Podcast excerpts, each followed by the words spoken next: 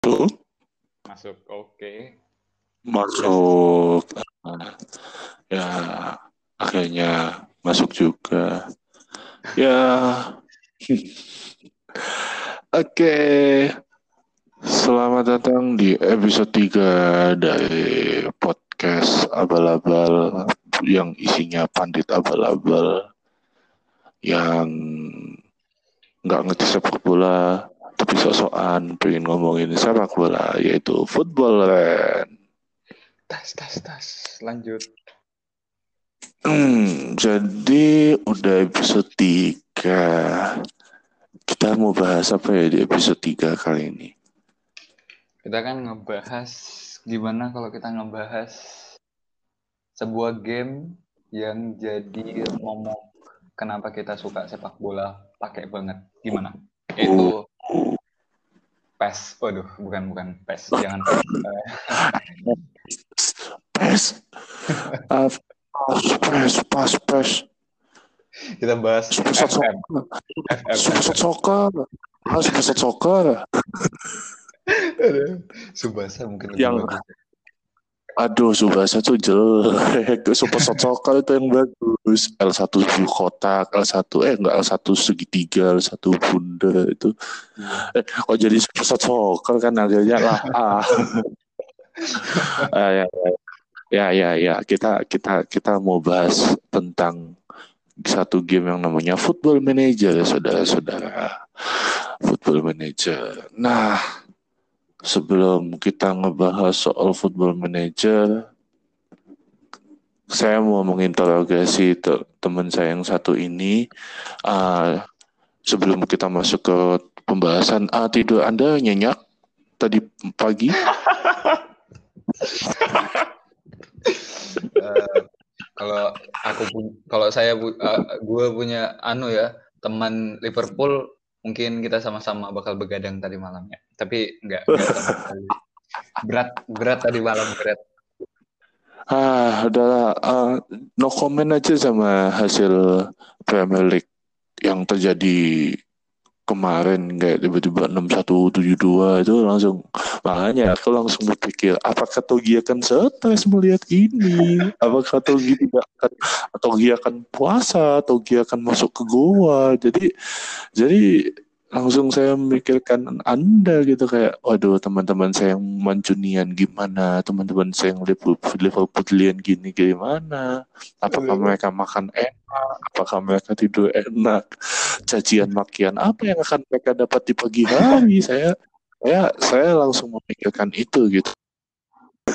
Aduh kasihan banget. Tapi ya udahlah udahlah. Nanti kita lebih baik tidak bahas itu. Kalau enggak nanti Togi tiba-tiba left left podcast. Betul betul kita nggak ada oke. rekaman dan nanti nanti nanti si Togi malah nyanyi lagu itu dame dame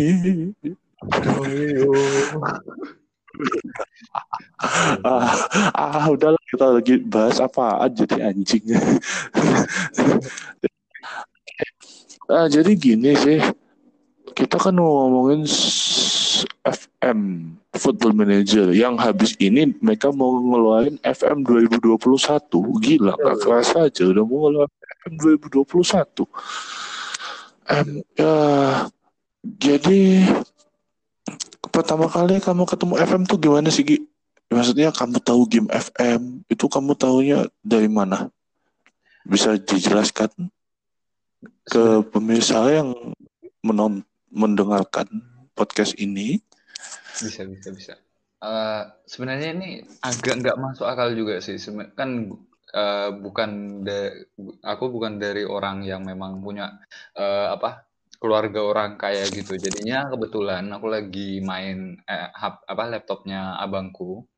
Em, terus tiba-tiba ada satu Mhm. game yang memang kayak nggak masuk akal tapi ada kata footballnya. Waktu itu memang kemampuan buat bahasa Inggris aku ngerti kalau misalnya football itu pasti hubungannya sama bola jadi aku coba mainin, ternyata loh kok ini gamenya simulasi, tapi kok gede banget ya jangkauan dari sepak bola yang mereka coba bawa dalam sebuah game.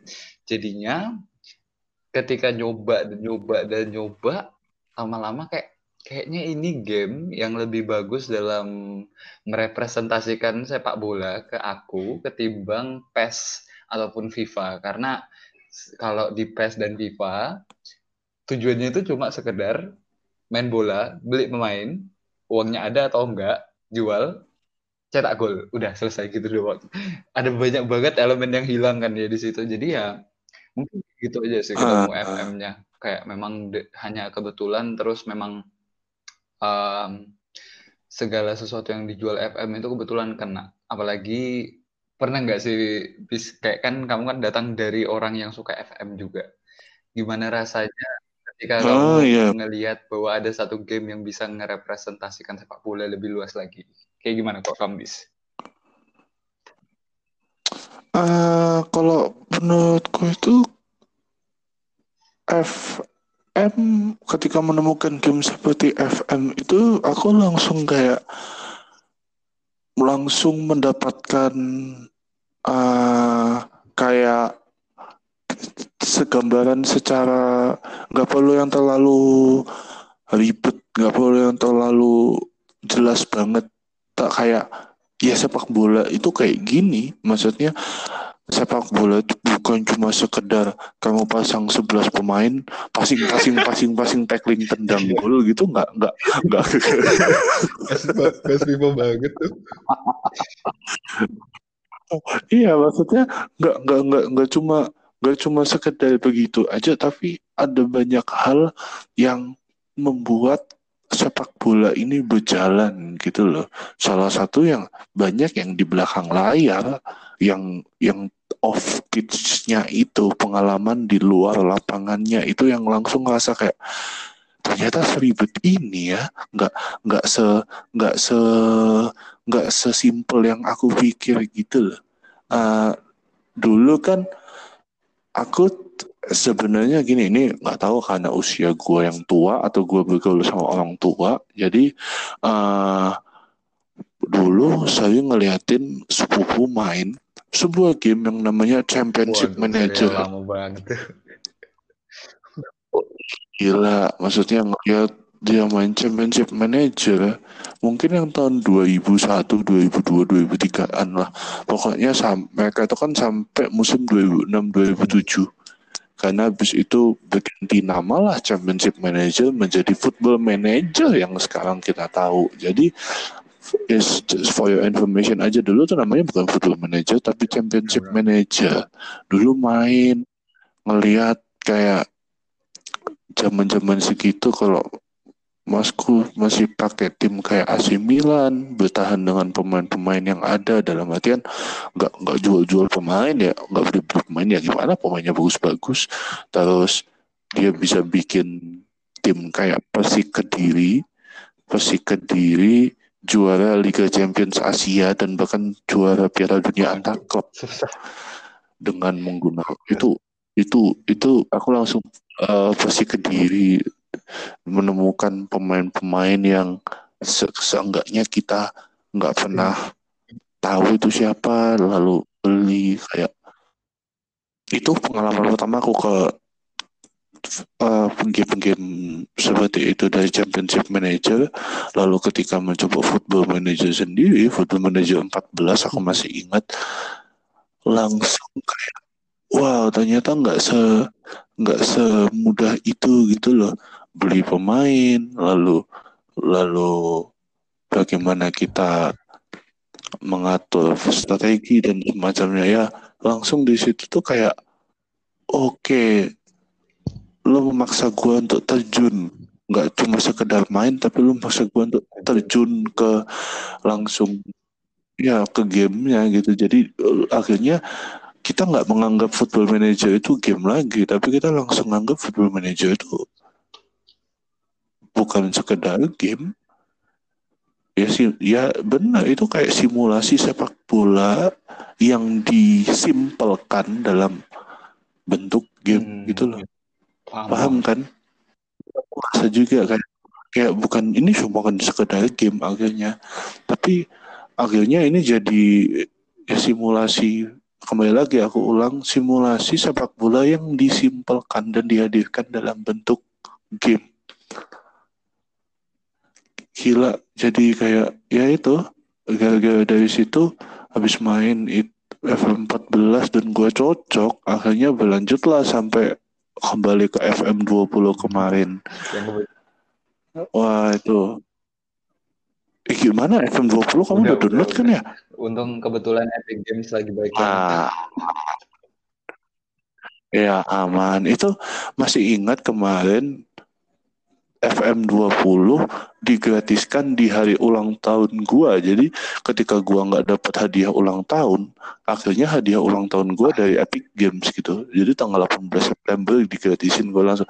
Oh, terima kasih Epic Games. Itulah hadiah ulang tahun yang sangat ulang tahun yang sangat bikin gua bahagia beneran dah ya ya itu sih kalau pengantar kita perkenalan kita melalui FM nah sebenarnya gini nih kita di sini ini kita rekaman podcast ini tuh bukan sekedar cuma mau ngomongin kita suka FM apa enggak tapi kita ini lagi cari kader-kader baru. Kita mau melakukan kaderisasi. Kita mau melakukan kaderisasi di mana supaya nanti yang main FM itu banyak gitu loh. Jangan jadi soalnya kalau kulihat di Indo pemain FM tuh dikit. Dikit. Maksudnya ada komunitasnya ada kalau mau dibilang gede nggak nggak terlalu ya iya. sedang nggak terlalu tapi nggak sebanyak komunitas PES atau FIFA yang emang udah lama duluan kebanyakan apa namanya orang tuh kalau ditanya ya kenapa sih nggak main FM ah ribet lah. Mau sepak bola cuma tinggal kota eh L1 kota L1 bundar apa. Ya masalah yang mereka inginkan itu adalah permainan bola yang simple gitu loh. Tapi masalahnya mereka nggak tahu. Kalau mereka belum terjun ke sana maksudnya ke FM mereka kan akhirnya nggak tahu kayak sepak bola itu nggak nggak sesimpel yang aku bilang awal tadi apalagi gitu loh. Yang... Wah, kalau menurut apalagi kalau ya, gimana? kan kalau misalnya kita berangkat dari FIFA atau nggak PES, seakan-akan kita kalau berpikir bahwa pemain yang terbaik dengan pemain yang terbaik ketemu satu sama lain akan menghasilkan klub yang nggak terkalahkan gitu loh.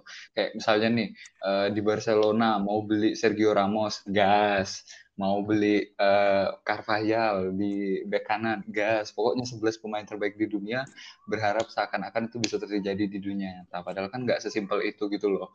Ada gaji, ada mungkin uh, kebencian antar satu klub, preferensi klub, atau mungkin kebijakan dari manajemen hmm. yang nggak hmm. bolehin nanda tangani pemain dari rival dan itu nggak ada di FIFA atau atau PES karena memang uh, bukan marketnya ke situ. Mereka marketnya lebih kepada menjual pengalaman. Lu bisa nyetak gol dan berhenti di situ. Ya enggak sih? Iya sih.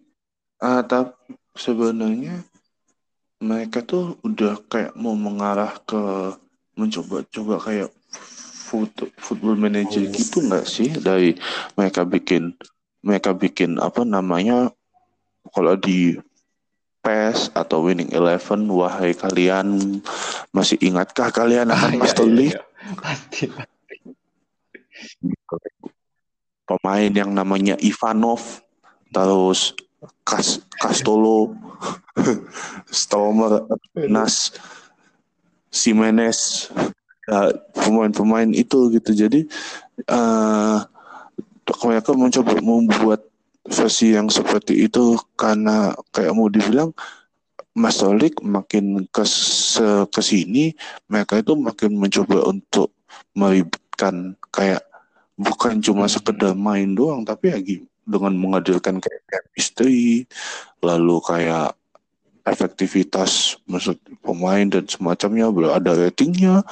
Nah tapi kemasalahnya ya tetap aja kayak pengalaman bagaimana lu menang atau enggak adalah dengan cara lu bagaimana lu mengendalikan mereka gitu loh. Kayak lu punya kendali penuh kan atas mereka. Lu bisa oh yang mau, mau dengan controller tadi itu lu bisa misalnya karena lu tahu di bal misalnya di satu tim Juventus lu tahu Ronaldo yang paling jago cetak gol ya udah lu passing passing passing passing aja kayak gitu. Ya sama halnya dengan FIFA. Meskipun FIFA katanya orang-orang my career-nya itu lebih bagus.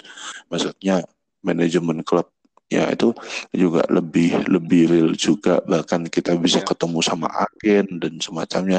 Tapi kan hal itu pun sudah dilakukan di football manager gitu loh. Kayak seakan-akan FIFA itu ya iya. kepingin juga kayak iya.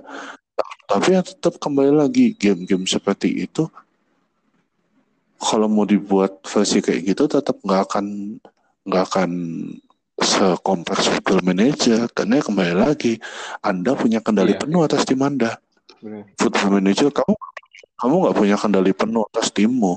Yang bisa kamu lakukan adalah memberi seperti layaknya manajer, kamu memberikan instruksi dari pinggir lapangan, kamu melakukan kamu melakukan apa namanya menyemangati mereka ngasih ngasih mereka wejangan kayak nggak tahu mau di mau di mau dimaki-maki atau lo mau semangatin mereka.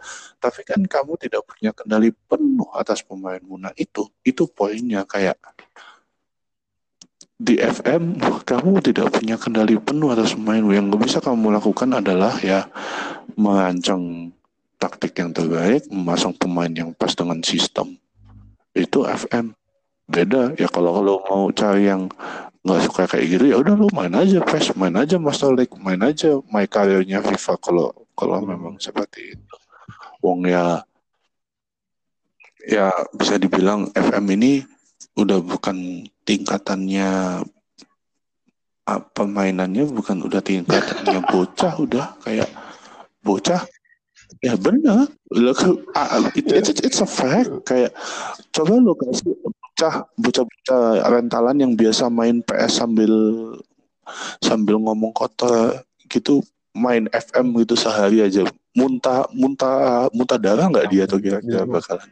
Uh, ya, uh, ini apa? Uh, ini apa? Ini apa? Ini apa? Dia besoknya dia trauma dan dia nggak mau menyentuh sepak bola lagi ke, ke FM karena memang karena memang ini ini bukan bukan permainan anak-anak gitu loh dan jangankan buat anak-anak orang dewasa yang seusia di atas kita aja kadang mau main ginian juga males. Iya, kompleks.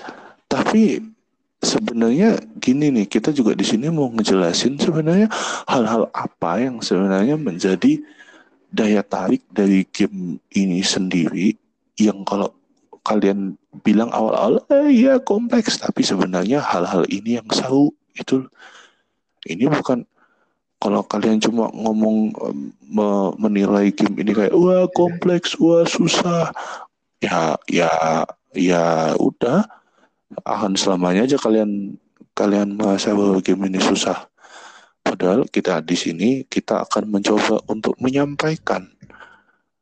Betul, kita akan Benar nggak Gi? sebenarnya bahwa game ini enggak hmm. sesusah dan juga enggak sebosan yang dibilang oleh teman-teman kita ya.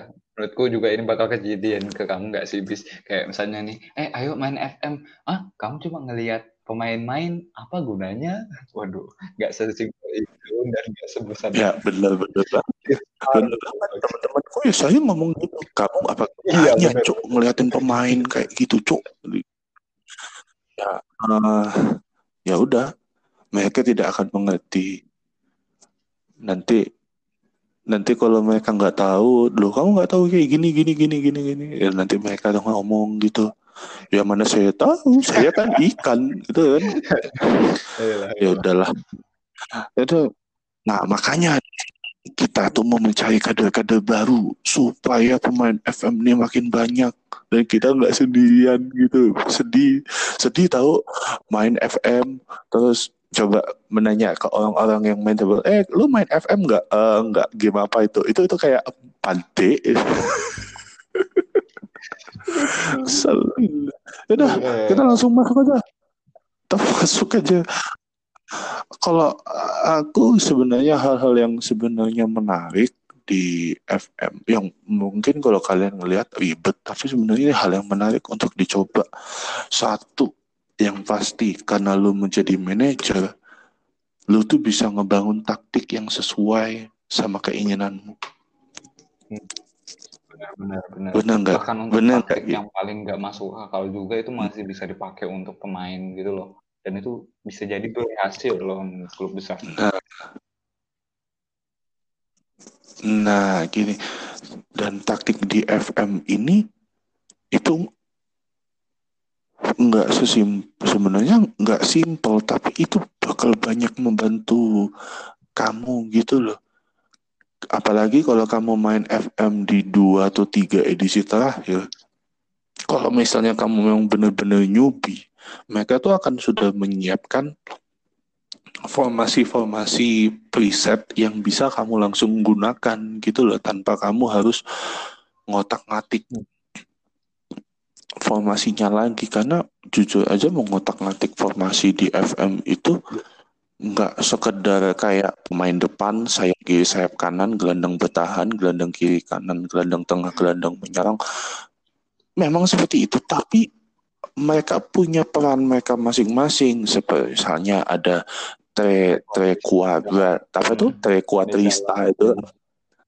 Ah, lalu ada mezala lalu ada false nine lalu ada target man lalu kalau lalu kalau sayap ada ada aku lupa kalau sayap itu sayap rolnya apa gitu Gi? ada inverted winger, ada winger tradisional. Ada satu nih yang paling nggak masuk akal, white target Iya. man. Anjir, buat apa white target man?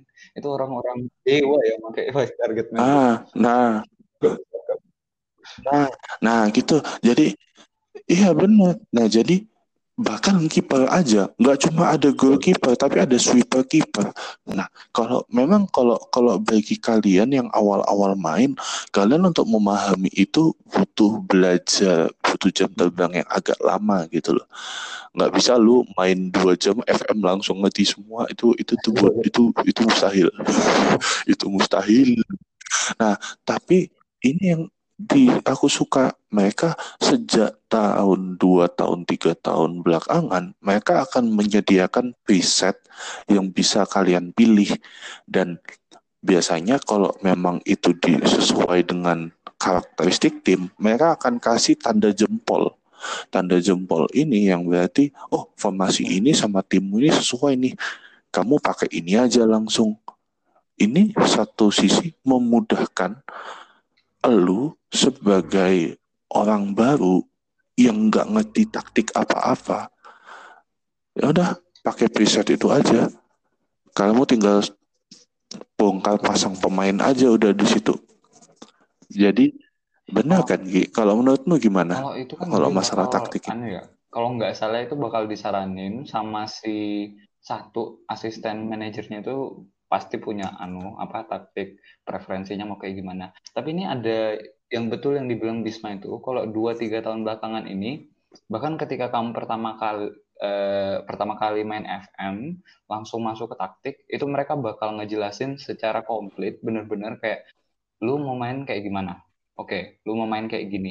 Ini tiga taktik yang bisa lu pakai kalau misalnya lu mau mainnya kayak gini. Ibarat lu mau main gegen press 4-2-3-1. Oke, atau enggak 4-4-1.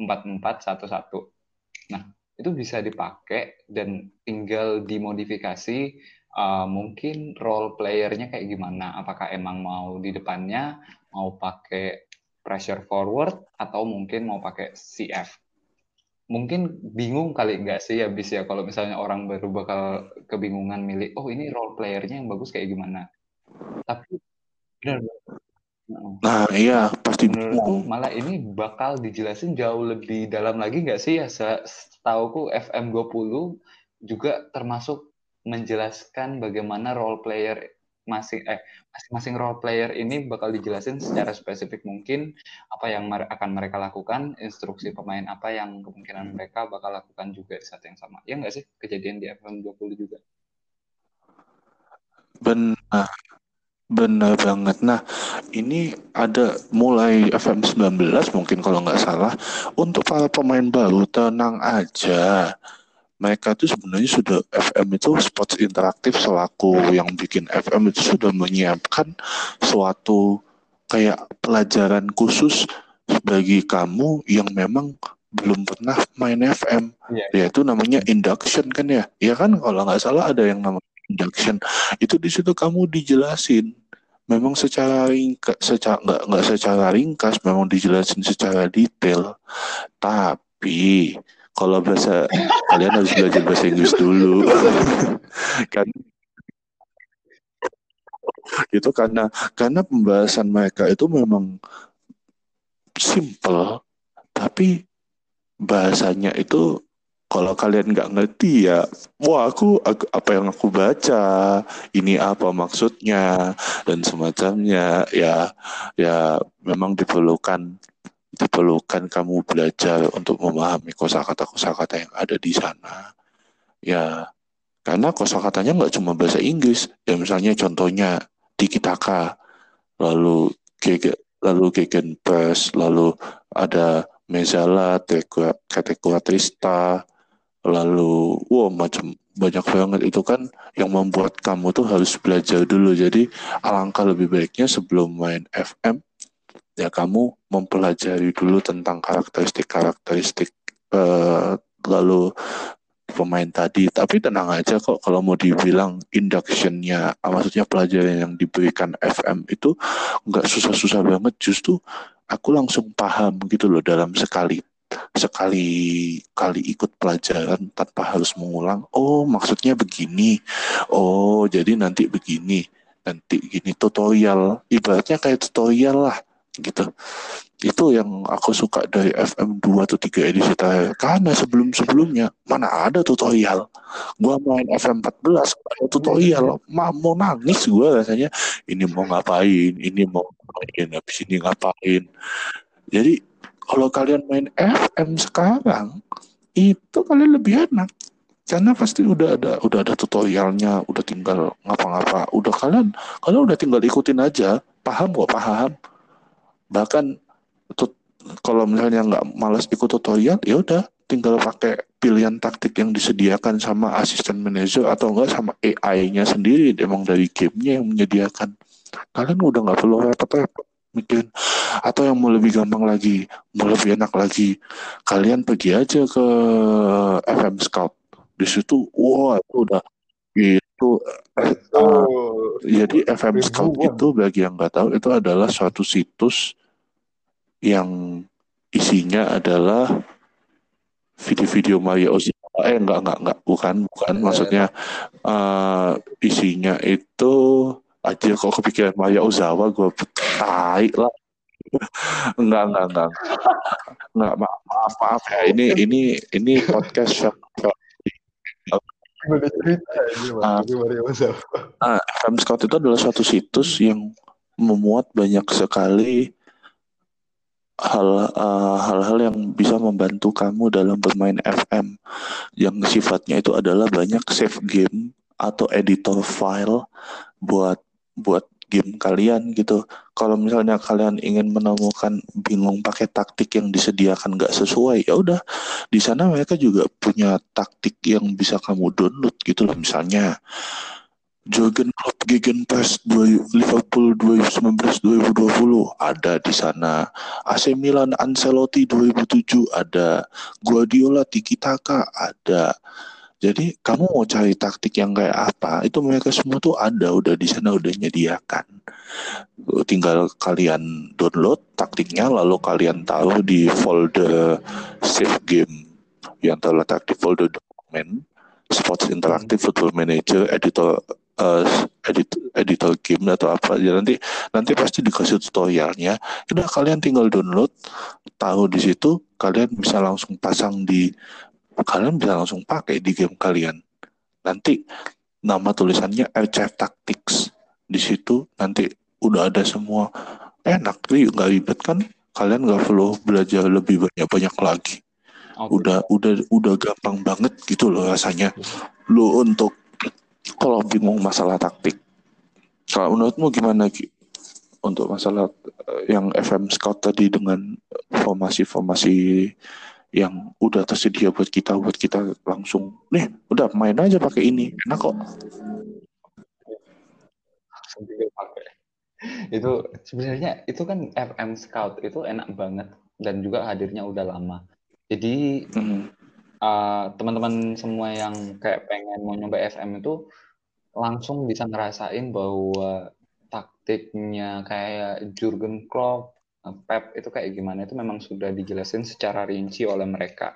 Yang menariknya lagi belakangan ini kan untuk FM Scout ini uh, kebanyakan orang nih pada rajin ya, enggak tahu kenapa ini. Uh, komunitas FM ini pada testing kayak taktiknya itu bakal dicoba selama tiga musim berturut-turut dengan pemateri eh, apa pemain-pemain yang sesuai atributnya itu memang sesuai untuk taktik mereka. Jadi mereka bakal coba tiga musim berturut-turut, terus ngasih hasilnya kayak gimana. Kebanyakan sih ya juara satu atau enggak ya juara Liga Champion yang menjadikan bahwa taktik ini enggak sekedar cuma uh, ini taktik loh tapi di, mereka juga menjanjikan bahwa hasilnya ada dan juga nggak um, harus selalu menyesuaikan kepada pemain eh nggak harus memaksakan taktik uh, yang dipunya pemain kepada eh pemain kepada pemain yang dia punya gitu loh. Jadi bisa nyoba banyak banget. Ada yang satu menarik tuh taktik dua satu berapa ya? dua satu empat satu satu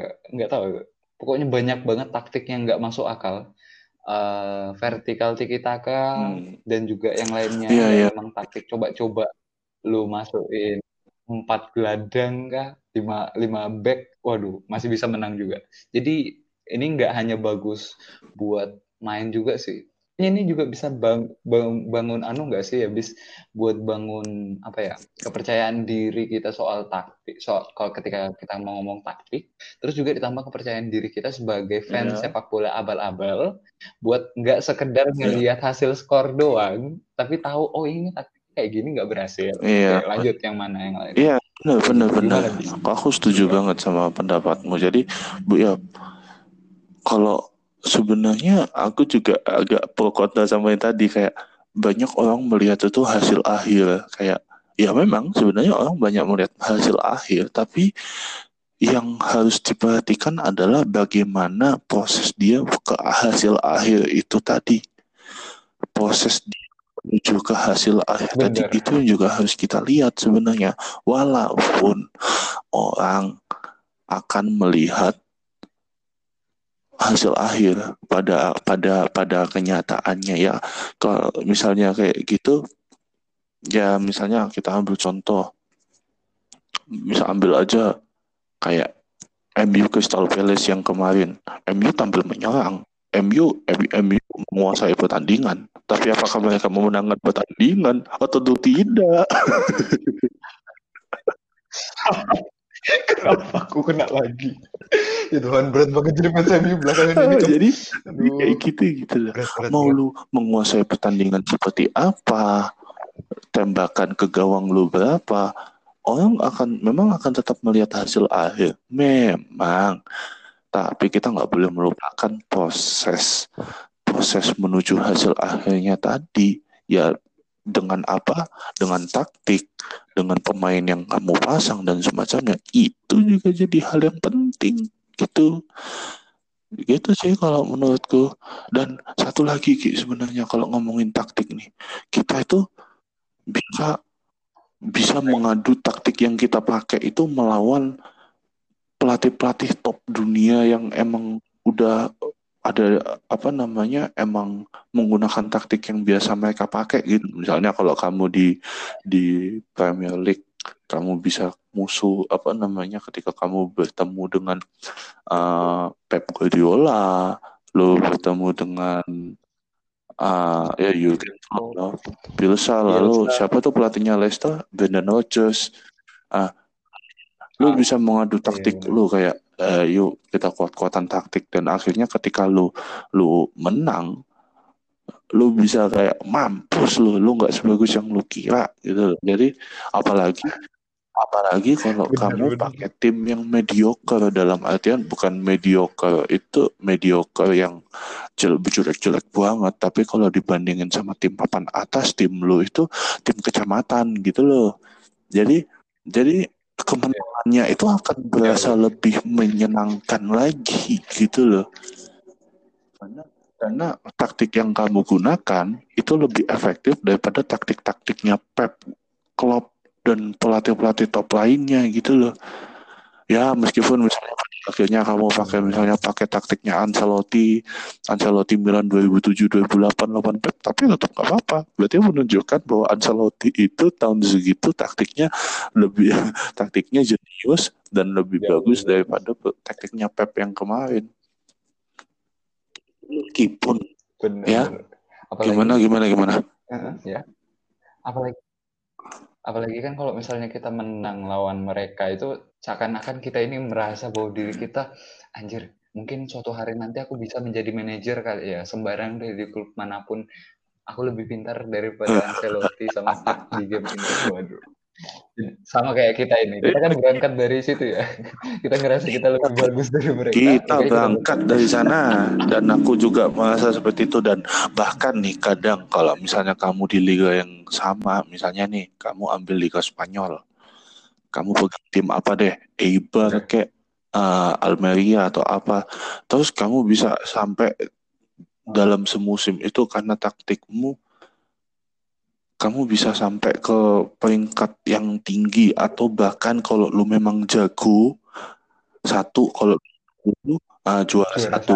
kalau enggak kalau enggak jago ketika lu kalah sebelum apa sebelum pertandingan kamu save kalau kalah kamu kamu mulut sampai kamu menang kayak gitu jadi kamu menciptakan rekor rekor tidak terkalahkan dalam satu musim ya itu nggak apa-apa itu juga juga manusiawi. Hmm.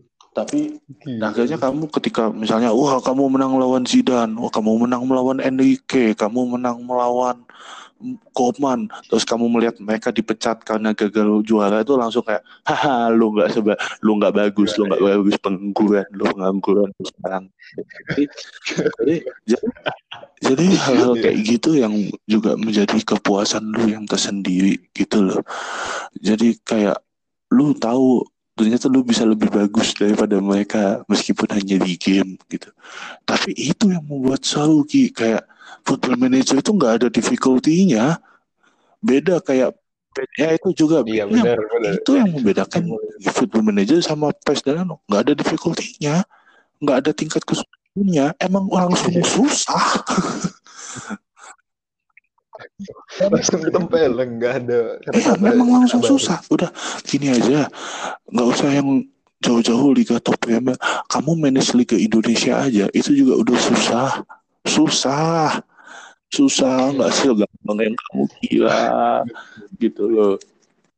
Mau tim lu isinya ya kita harus akui kualitas pemain Liga Indonesia itu tidak sebagus yang ini aku pakai bahasa yang sopan ya. Tidak tidak tidak tidak sebagus yang kita kira. Jadi untuk membuat sebuah tim yang kuat memang kamu harus menggunakan membuat all star kalau di Indonesia. Ibaratnya ya kiper kiper kamu harus cari yang bagus defender pemain tengah pemain depan kamu harus cari yang bagus. Meskipun kamu udah bikin seperti itu belum ada jaminan kamu menguasai liga bahkan di liga yang yang mediocre kayak liga kesempatan kamu untuk menang itu masih kecil. Bahkan gini deh kamu mau uang transfer apa semacamnya itu nggak guna. Saya harus bilang tidak berguna yang bilang FM nggak ada cheat FM ada cheat. Tapi apakah cheat itu berguna nggak berguna kamu mau cek kemampuan pemainmu itu setara Cristiano Ronaldo semua meskipun kamu main di Liga Indo tetap nggak guna. Kalau memang taktik lu jelek karena kembali lagi ini yeah. kita kembali ke taktik. Taktik ini yang fundamentals kalau yang kita udah jelasin tadi kalau masih bingung ya udah pakai taktik reset kalau enggak ya pakai pakai punyanya FM Scout. Nah dari situ kan langsung ketika kamu ada kepuasan tersendiri kok kalau kamu bisa menang melawan klub-klub tersebut klub apa nama klub di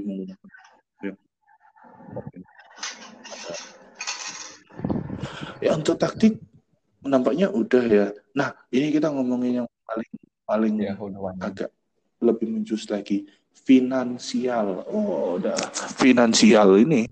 Finansial. Aduh.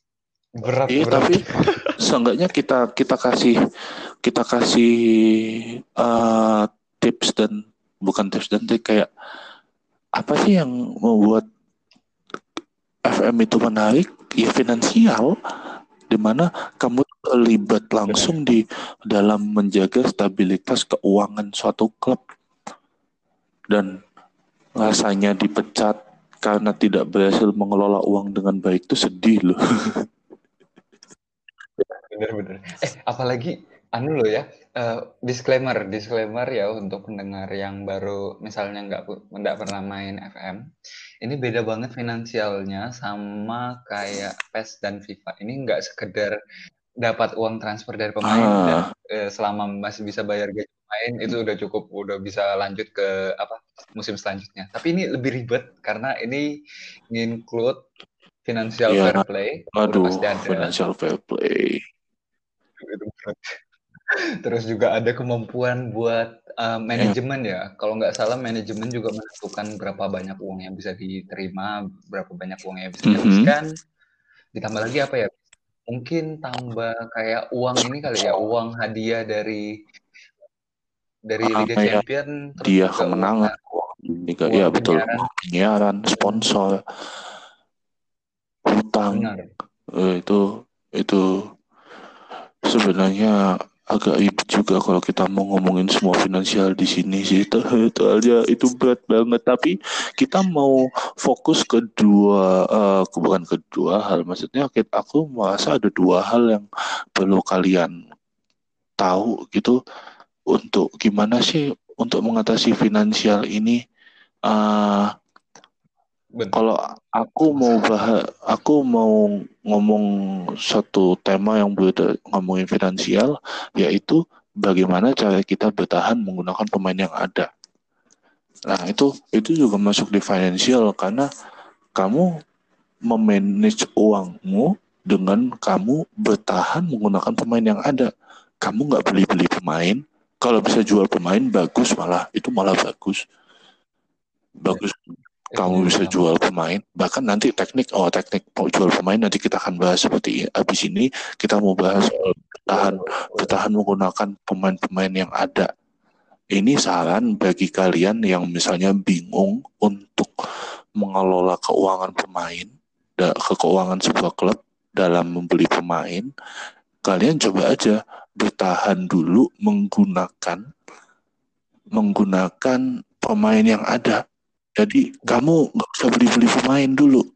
Kok karena nanti kalau misalnya kamu nggak tahu tekniknya, yang ada klub kalian tuh bakal bangkrut gitu. Iya karena kebanyakan. Ya, betul. Jadi kamu coba bertahan menggunakan pemain yang ada dengan taktik yang ada baru musim-musim ke depan dengan bantuan dari klub atau bantuan dari manajemen, scouting, scouting itu pengintai yang atau analisis atau data anal analis analisis data tentang pemain-pemain baru nanti kamu bisa beli pemain. Tapi untuk sekarang ini saran kalau kalian masih bingung terhadap finansial klub bertahan dulu menggunakan pemain yang ada. Menurut kamu gimana gimana Ki? Kalau soal bertahan menggunakan pemain yang ada dulu nggak usah beli-beli pemain dulu dalam satu musim kalau memang masih bingung sama finansial. Bener. Uh, kalau aku juga bakal nyaranin untuk orang-orang yang bermain mungkin yang paling bagus memang harusnya kalau mau untung banyak ya harus pakai pemain yang ada atau enggak yang kayak misalnya nih udah terapin taktik gitu kan ya pasti akan ada beberapa pemain yang memang kayak benar-benar deadwood banget gitu loh kayak misalnya siapa ya? Kalau misalnya diibaratkan mungkin kalau di MU bakal bilang kayak Alexis Sanchez itu kan nggak nggak bagus banget di MU dan juga kalaupun mau dibalikin uh, di terminate loan loannya atau enggak dihanguskan apa kesepakatan buat peminjamannya dari Inter yeah. ya balik lagi ke ke gajinya kan ya. Gajinya luar biasa gede yang berarti kita rugi juga. Ya, ya yang paling bagus uh, buat mainin pemain yang ada. Sebenarnya kalau misalnya mau dibilang kenapa harus pakai pemain yang ada dulu supaya benar-benar pakem bahwa oke okay, mainku satu musim seperti ini hasilnya adalah demikian kayak misalnya mungkin juara uh, Liga Ciki eh apa uh, Piala Ciki-Ciki kayak misalnya Carabao atau mungkin kayak Community Shield mungkin ya terus kita lihat kayak oke okay, performa pemainku ini cukup bagus ada beberapa sisi yang cukup jelek kayak misalnya back kiri back kanan karena nggak ada wonderkid mungkin eh bagi teman-teman udah tahu wonderkid nggak ah. soalnya ini paling penting aduh wonderkid iya. nanti dulu nanti dulu gitu dulu kalau Wonder Kid. Okay, itu susah okay. juga susah Wonder Kid. itu susah. Ini sebenarnya uh, podcastnya bisa jadi 6 jam ya, cuma bahas dasar-dasarnya FM, tapi belum selesai loh itu 6 jam. Ah. Tapi ya lanjut. Um, ah, bukan 6 jam sih. Setengah hari. Iya, dan itu pun masih banyak yang belum dibahas. Ya, lanjut lah, lanjut, lanjut. Oke oke. Kalau untuk taktik tuh ya memang kayak gitu, uh, bisa ngelihat pemain yang mana, sisi permainan mana yang harus ditingkatin, uh, titik mana yang perlu diperbaikin, orang yang perlu dijual, orang yang mana yang nggak perlu dijual, terus juga proyeksi lima tahun ke depannya kayak gimana. Makanya dari itu kenapa juga perlu, uh, apa namanya, pakai pemain yang ada dulu, supaya benar-benar ini sebenarnya sih masalah pemain yang kayak gimana ya, kalau gue boleh bilang sih kayak untuk pemain-pemain PES atau enggak pemain FIFA yang memang fokus kepada skor, mereka bakal kesusahan untuk main FM karena pasti in, apa ya keinginannya pasti pengen pemain yang terbaik harus masuk ke klub gue, gue pasti bisa juara dengan pemain yang terbaik. Padahal keuangan di FM itu benar-benar kayak untuk beberapa klub itu benar-benar hampir nggak ada untuk musim pertama yeah. ya, itu benar-benar kecil banget sehingga mau nggak mau harus pakai pemain akademi. Nah, ini yang coba di mungkin ini yang paling penting sih di FM yaitu lu lu harus pakai pemain yang ada dulu yang udah dibeli sama klub lu dan juga yang kedua lu nggak bisa berharap kepada apa ya hasil-hasil yang instan dari pemain-pemain yang bagus dengan transfer fee yang lumayan mahal karena itu nggak nggak bisa dicapai untuk musim pertama. Mm -hmm. Maka dari itu lu harus cari cara gimana caranya sisi-sisi pemain yang uh, jelek ini harus ditambal dengan pemain dari akademi yeah. karena akademi inilah yang ngebuat klub lu jadi klub yang bagus secara jangka panjang hmm. nggak sekedar kayak pemain dari tim bagus yang lain masuk ke pemain eh, tim lu terus lu juara nggak segampang itu karena emang pada kenyataannya nggak semua klub kayak Manchester City kayak Paris Saint Germain yang di mana minta pemain itu seakan-akan kayak minta permen dari mamahnya mereka. Ya mungkin kayak gitu kali ya. Supaya benar-benar ngerasain ada ya, benar. Uh, apa? Akhirnya jadinya nanti takutnya investasi bodong gitu. Lu iya, satu koma dua triliun euro tapi nggak jual Liga Champion gitu tuh tuh. Tuh investasi lu bodong udah harusnya udah cabut aja lu dari USG udah itu sudah ada di Qatar itu sudah ada di minyak-minyak itu. Itu jadi jadinya kan kayak gitu. Jadi kita bisa ngelihat ya itu contoh bener banget contoh yang dikasih Togi ini bagus banget gitu guys jadi uh, duit itu bukan bukan segala-galanya dalam artian beli pemain transfer gede dan semacamnya itu nggak membantu tim lo untuk menang. Yang ada malah nambah beban buat buat musim depan aja. nambah nambah gaji, nambah beban, nambah beban uang transfer. Misalnya lu beli sesuatu musim 200 juta, wah gitu. Pasti musim depan. Terus dia minta ya? minta apa? Dia minta temannya ditransfer juga ke timnya karena dia punya masalah soal adaptasi. Wih, Sumpah, sakit banget. Jalan tuh, tuh, tuh, enggak itu repot banget. Jadi itu sebenarnya yang dikatain Togi tadi itu itu benar banget. Kenapa bertahan menggunakan pemain yang ada ya? Ya itu contohnya. Jadi kamu bisa langsung tahu kan pemainmu itu kurangnya di mana, apa yang perlu ditambal dan semacamnya. Hal justru hal kayak gitu yang bisa membuat kamu semakin dewasa ketika bermain FM skill analisismu itu jalan, analisamu itu jalan, otakmu itu akhirnya dipaksa untuk bekerja saat memainkan simulasi ini gitu loh. Jadi nggak cuma sekadar ya bukannya aku bilang orang main main FIFA nggak nggak pakai otak ya pakai, tapi otak lo otak lo otak lo dipakai cuma sedikit se se ya nggak begitu banyak karena sisanya fokus di skill gitu loh. Tapi di sini tidak hanya menuntut skill, tapi lu menuntut otak lu harus dipakai saat bermain. Dan hal-hal kayak gini tadi seperti yang menggunakan bertahan menggunakan pemain yang ada itu adalah salah satu bentuk latihan untuk lu menganalisa timmu mau dibuat kayak gimana. Apa yang kurang, apa yang harus ditambahkan dan nah nanti dari kemampuan lo untuk menganalisa pemain-pemainmu tadi baru ada teknik kedua yang juga membutuhkan analisa yang dalam dan otak lu juga harus dipakai yaitu ya teknik menjual pemain. Wah ini ini kalau gue bisa dibilang gue jago gue jago di sini. Siap dong jago. Cerita jago. Berapa berapa jadi berapa jadi gini uh, dulu ketika aku ini ketika aku pakai AC Milan ya ini aku pakai AC Milan musim 2003 14 15 FM 15 aku bisa bawa mereka juara Liga Champion. Eh jual Liga Champion. Belum belum masuk Liga Champion tuh. Nggak masuk apa-apa malah tuh klub mas ya, kan belum. maksudnya jual Serie A. Jual Serie A hanya menggunakan pemain-pemain yang bisa dibilang ya itu itu aja. Aku nggak beli-beli.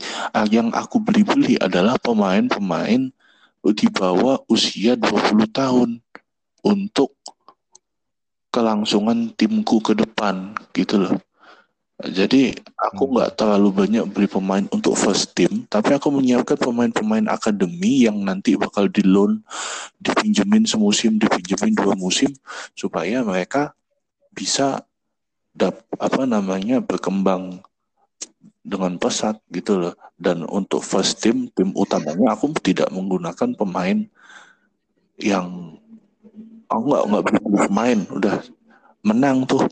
Habis itu tiba-tiba langsung ada tawaran banyak banget buat pemainku dan apa yang langsung aku saya lakukan ya udah saya lepas kalau harganya cocok seorang Adil Rami Adil Rami yang dijual dari mana ya? Itu dulu ke Milan dia dari Valencia ke Milan atau Marseille ke Milan atau lupa aku pokoknya. Ya lupa. Kalau Rami ini sering ke mana-mana ya, Rami itu kita beli itu harga 6 juta kalau nggak salah kan kema dulu kalau dulu itu 6 atau bahkan gratis aku lupa ya. Oh 6 juta. Hmm. Bisa dijual ke Real Madrid harga 20 juta. Aku lepas 20 juta plus. Padahal itu baru musim tuh di klub. Tapi nggak apa-apa lah. Maksudnya gue butuh pemain-pemain kayak gitu gue lepas supaya pemain-pemain akademi bisa muncul. Nah, lalu ada lagi Jeremy Menes. Ini menurutku yang paling shocking sih. Kayak Jeremy Menes datang dari PSG atau apa gitu gratis. Oh, ya, PSG, PSG, gratis. Gratis kan itu pemain free. Baru semusim atau dua musim di Milan. Eh, pas itu selesai musim ketika aku juara musim pertama aku megang itu dia dibeli PSG lagi harga 15 juta wah kenapa bias jadi anu jadi jadi nggak konsisten iya aku jadi langsung kayak wah kok kayak gini langsung yaudah deh tak jual aja tak jual lagi tak lepas tapi itu masih mending musim keduanya itu musim keduanya itu hmm. yang aku shock tiba-tiba nih lu boleh percaya boleh nggak kenapa itu kenapa Uh, kenapa nih? Stepan, ya, masih ada Stepan El Stepan El Sharawi, Christian Zapata. Oh iya iya. Nih aku sebutin dulu Elsa El Sharawi, Christian Zapata, uh. Ignacio uh. Abate, Oke, okay, masih ingat. Gabriel Paleta, Oke, okay, ya. Desiglio, nih lima Oh iya iya oke. dibeli sama Real Madrid Gila lima limanya. lima limanya ah se oh, kok yang soalnya sisanya oh aku lupa pokoknya kalau nggak salah El Sharawi oh El Sharawi itu mungkin ke PSG soalnya Bonaventura ke Oh, iya. Bonaventura ke Munchen tapi oh Gila. enggak cuma itu doang. Dengan harga paleta gak bisa main seharga Gabriel paleta terus di di dihajar Madrid 10 juta woi. Aku langsung hmm, lo nggak salah beli pemain kan ya? Terus Zapata, Zapata free sih karena Zapata nggak gua perpanjang kontraknya. Tapi untuk Desiglio sama Abate ini pemain di- harga di atas 20 sampai 30 jutaan gitu Gila. Padahal Abate sudah tua banget ya kalau nggak salah di FM 29 29 30 lah baru masuk segitu. Baru masuk Itu segitu. Bahkan transfernya El Sharawi ke oh iya El Sharawi itu ke Munchen. El Sharawi itu tembus harga 60 juta euro. De Siglio itu 30 juta. Abate pun 20 juta bro. Maksudnya anjir gua kok jago gini ngejual pemain bahkan Diego Lopez nih Diego Lopez ya yang dibeli.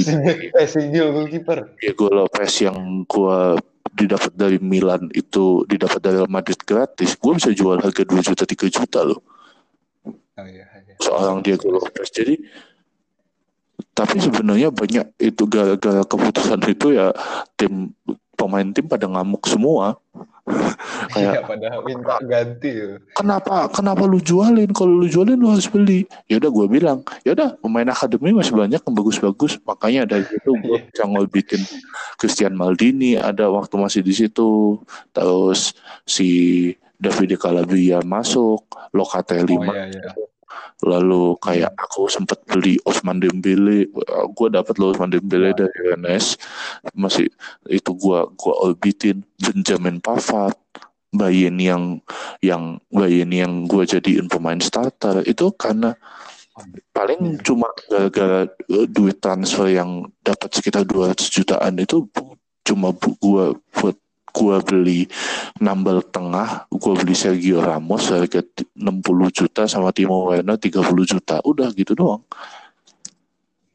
Kiper lo gua pakai Fernando Pacheco. Nggak kenal kan? Lu siapa Fernando Pacheco?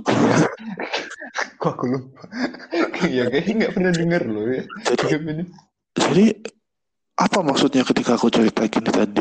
Berarti lu harus tahu kapan waktu yang pas untuk ngelepas pemain dan waktu untuk mendapatkan keuntungan yang maksimal gitu. Jangan pemain kamu lepas ketika masa kontraknya udah mau habis. Kalau masa kontraknya udah sisa setahun atau dua tahun harganya pasti murah Hmm. Harganya pasti itu alasannya kenapa kalau kita kadang beli pemain di awal-awal nggak akan dia nggak akan eh, harganya nggak akan murah karena kontrak mereka masih lama dan itu yang harus kita lakukan ke pemain kita juga kalau pemain misalnya kita pemain kita ditawar harga 20 juta 30 juta karena kontrak masih lama ya lepas Iya benar-benar. Apalagi lepas. ngeliat umur juga itu. Nah, ngelihat umur, misalnya contoh Ignacio Abate tadi, usia 29 tahun. Bukannya dia tidak berguna, tapi mendingan aku melatih pemain-pemain muda untuk siap tampil di tim Tim utama. Jangan ah, bagaimana caranya, gue harus lepas itu pemain.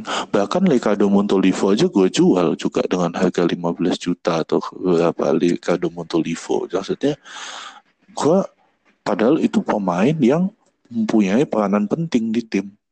Tapi kenapa aku harus jual? Satu, untuk melepas space pemain jadi pemain-pemain akademi bisa masuk tadi. Yang kedua ya pasti membebaskan salary cap.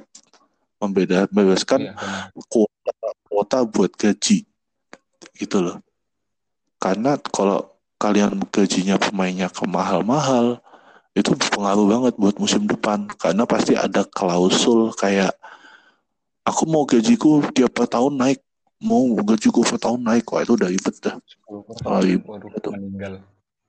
Ya udah makanya caranya untuk ngerti kapan waktu yang tepat untuk ngelepas pemain. Satu kamu harus tahu pemain yang kamu lepas ini berguna buat kamu berguna banget nggak bisa kamu gantiin berguna tapi masih ada penggantinya meskipun nggak terlalu bagus. Tidak berguna tapi kontrak masih panjang. Nah tipe dua pemain kedua di yang kusebutin terakhir tadi itu itu kalau bisa kalian lepas. Jangan kalian lepas free transfer. Kalau kalian lepasnya free transfer kalian yang rugi. Tapi mereka ketika ada klub yang mau dan harganya pas buat kamu. Misalnya nih ya itu tiba-tiba nawar pemain harga 50 60 juta. Ya, siapa yang nggak mau ngelepas? Kita lepas dong. Goblok banget dua nggak mau ngelepas pemain 60 juta cuma sekedar Stefan Al Sharawi siapa yang nggak mau ngelepas ya pasti aku lepas gitu jadi intinya kamu tahu kap wah harga yang pas untuk kamu melepas pemain tersebut. Itu sih kalau menurutku. Kalau menurutmu gimana Ki? Jadi gue yang banyak cerita masalah ya, banyak masalah. Ini memang ribet dan kompleks. Uh, kalau aku gimana ya? Kalau aku biasanya ini caranya agak licik sih dan juga bakal kena masalah. Biasanya kalau misalnya pem itu kan kalau dari syaratnya Bisma adalah nunggu pemain ditawarin kan ya. Kalau dari sarannya gue adalah uh, pertama kalau emang pemainnya lu nggak bener-bener nggak suka kayak misalnya ini kasus gue adalah si Timo Werner yang gue beli harga 67 juta euro nggak uh, berhasil nyetak satu gol pun di satu musim uh, gue bakal coba du, uh, dua atau tiga cara. Yang pertama adalah gue bakal over to clubs dulu, tahu dulu sampai mana uh, harga yang diinginkan oleh pasar pada pemain yang diinginkan gue. Biasanya itu over to clubs itu maksudnya adalah lu simpelnya adalah nawarin pemain ya, ke klub-klub ya menawarkan ke semuanya kan ya. Nah, biasanya itu ada opsi buat naro unspecified atau nggak dideskripsikan seberapa besar harga yang diinginkan oleh oleh pelatih kepada pemain untuk dijual. Nah, jadi dari situ kalau misalnya lu coba uh, over the clubs dengan unspecified transfer fee itu, klub-klub itu bakal ngelihat kemampuan finansial mereka keinginan mereka untuk ngebeli pemain itu seberapa besar sih uang yang pengen dibeli dan dihabiskan. Terus lu bisa kalau misalnya tinggi atau enggak sekedar apa ya lebih daripada harga pemain itu jual aja itu langsung bisa. Tapi gimana kalau misalnya nggak nggak nggak kena sama sekali kan ya? Karena kebiasaannya adalah beli pemain kemahalan atau enggak uh, sudah punya pemain tapi market value-nya pas dibeli mau dibeli pemain lain ditawarnya jauh di bawah market value kan ya biasanya yeah. tuh uh, gimana ya kalau menurutku ini bisa ditangkalin lewat ini loh kadang-kadang uh, bisa dengan cara dipinjamin aja dulu siapa tahu nanti pemainnya main bagus tapi biarin klub yang minjam itu nanggung 100% gajinya supaya lu iya, punya bener. cap yang cukup besar. Biasanya pemain yang lu mau jualin kan pemain yang misalnya kalau lu beli pemain terus nggak berhasil, terus anggap aja gajinya gede, lu mau nggak mau kena tumbal kayak MU sama Sanchez, kena ya, apa betul. Salah, kena salary cap yang gede banget dari Sanchez doang. Makanya lu pinjemin biarin dia main, terus musim depannya lu over to club, harapannya kalau misalnya dia main bagus, jual di harga yang bagus atau enggak ya sekedar jual di harga yang setidaknya jauh lebih baik ketimbang musim lalu. Biasanya kayak gitu yeah. sih antara dipinjemin atau enggak lu over the clubs ya terus main-mainnya di klausulnya sih. Biasanya yang paling bagus tuh percentage presentasi penjualan ke klub selanjutnya sih ya. Karena itu untungnya bisa banyak apalagi Wonderkid. Waduh. Auto. Iya. Ada emas. Ya, bener banget. Aku juga setuju pakai cara yang itu. Tapi kembali lagi kalau misalnya kamu memang mencari keuntungan yang cepat dalam menjual pemain ketika aku ya mungkin kamu bisa pakai caranya Togi yang tadi kalau misalnya kamu lebih nyaman untuk cara ngejual pemain seperti itu atau kalau kamu mau cari cara yang cepat ketika langsung ada offer misalnya biasanya itu akhir musim atau hmm. awal musim selanjutnya itu kamu bisa aja pakai cara cara gue tapi kembali lagi lah. Senyaman nyamannya lu aja lah. Maksudnya nanti dengan sendirinya lu bakal lebih pintar kok dalam ngejual pemain. Yang penting itu dulu deh. Ngejual pemain dulu. Ngebeli pemain itu itu itu itu itu perlu perlu skill negosiasi yang yang sabar. Iya lu harus sabar ya suka duka aja sekalian cerita. Kadang udah beli pemain dapet. Tiba-tiba dia tekan kontak sama klub yang sebelumnya. Nggak jadi kan dia pindah. Sakit sakit banget. Sakit sakit. Ah langsung wah lemes. Ya tapi ya udahlah. Uh, cuk, mungkin cukup ya soal jual-jual pemain. Sebenarnya pembahasan kita masih astaga ya nggak apa-apa lah. Tinggal dikit kok. Semangat. Memang saya sudah memprediksi kalau podcast episode ini kalau ngomongin FM ini nggak bisa lama nggak bisa cepet. Lama, lama karena kita semua udah karena kita kita juga udah tahu kita kita punya pengalaman dalam bermain. Jadi kita juga bisa saling menceritakan pengalaman kita juga gitu. Uh, ini yang kalau nggak salah ini ki uh, uh, history based club. Ah. Oh, iya iya. Ya ya history based club itu sebenarnya kepikiran sama kata-kata itu. Maksudnya apa? Maksudnya apa? Tapi nampaknya oh iya. Jadi kan ya nggak apa-apa lah. Brain, brainstorming kita kita buka di sini. Ya kita sebelum melakukan podcast kita harus melakukan brainstorming. Dan to, to datang dengan ide ini Nah masalahnya gue sampai sekarang untuk menjelaskannya itu nggak nggak jadi kita biarkan okay, Togi sendiri yang menjelaskan tentang history based club ini nih. Oke, okay. uh, jadi gini, untuk teman-teman yang baru juga atau memang kayak untuk sepak bola itu kayak tahu klub-klub gede. Um, jadi gini kan banyak nih ya klub-klub yang terkenal dari zaman lalu kayak misalnya lu punya Red Star dari Serbia atau enggak kalau mau lebih uh, kental lagi ya Celtic dari Skotlandia. Intinya ada banyak nih klub-klub yang memang punya uh, apa ya pendap apa pencapaian yang luar biasa bagus banget untuk klub taraf-taraf nasional kayak misalnya Red Star di Serbia, terus uh, Celtic di Skotlandia, yang di mana mereka pernah juara Liga Champion.